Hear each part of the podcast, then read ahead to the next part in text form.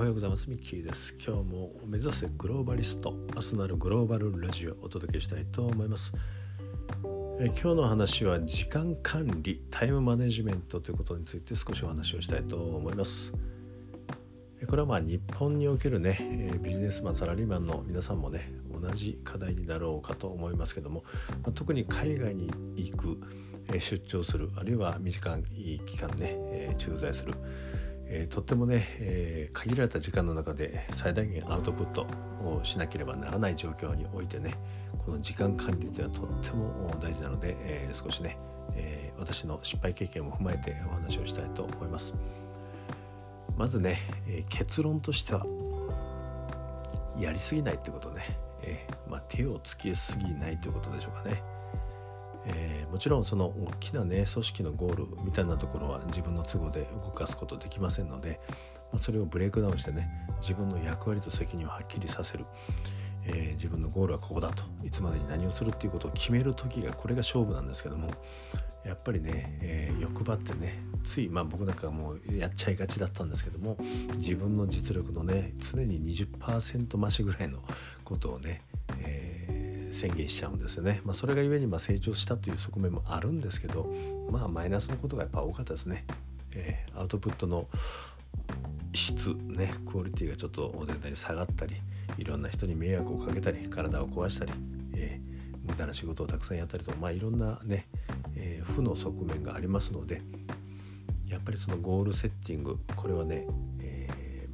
最近の僕で言うとそうですね3割減ぐらいの感じですね、えー、本当は100できるところを70ぐらいにしとくと、まあ、これは出し惜しみをするというよりは、えー、その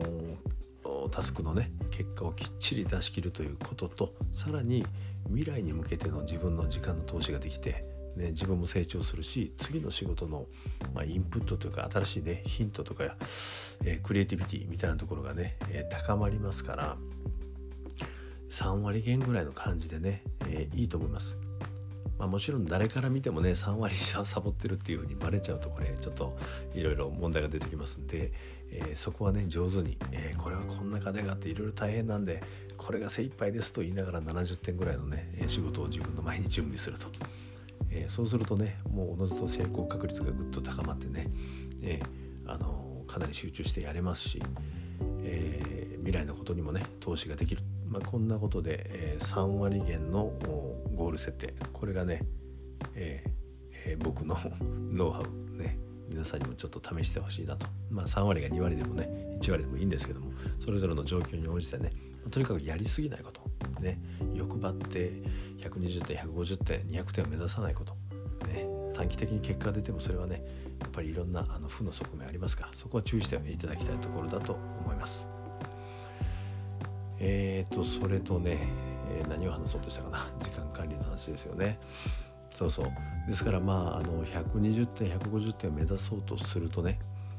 これはもうね時間内に収まらないのは当たり前なんでもう寝る時間をね惜しんでやっちゃうんですね。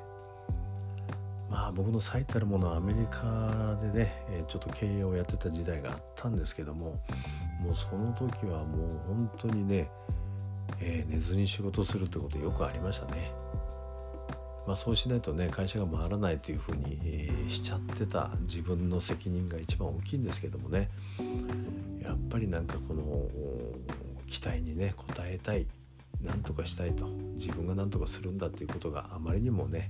ちょっと肩に力が入りすぎて空回りをしていたように思います。短期的な結果はね積み上げていったけれども結局大きなところでうん結局僕は何を得たのかなと。ね、えー、私のメンバーに対して社員に対して何があ残せたのかな、えー、先日お話したあのフロートストックのストックの部分ですよね。彼らの将来に対して何か残せてあげたのか。これはね甚だ疑問でしたね。やっぱり業績を上げるために、えー、メンバーをね械のように扱ってしまった。もちろんそういうね言葉遣いも心づもりもなかったんですけども結果的にねそうなったんじゃないかなというふうに反省をするところであります。まああの話は戻りますけどもやっぱりね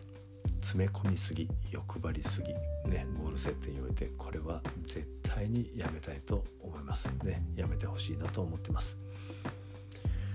ははい。まあそこのね、えインプットゴール設定のところがね正しくできればそしてそのゴールに向けての実現方策をきっちりとねシナリオを立てて必要なメンバーをアサインできていればね時間管理というのはおのずと、えーまあ、スマートにといいますかあの適切にできるなというふうに思いますんで、えーまあ、要は水道の蛇口をね開け閉めを適切にするっていうことです。もうそれなしには時間管理は語れませんからね。はい。まあその上でのねより効率的なねノート活用術とかあのスケジューリングの技術とかいろんなことはね人それぞれあのいろんなツールを使ってねやったらいいと思いますけども一番肝心なのはインプットゴールセッティング最初の仕事の設計ですね。ここを大事にしてください。自分で目標を決めれる人は自分で大事にする。そして、えー、部下の設計をする人は本当にそういう責任を持って設計をする。上司にしてもらう人はね、あの30点差し引いた形で、え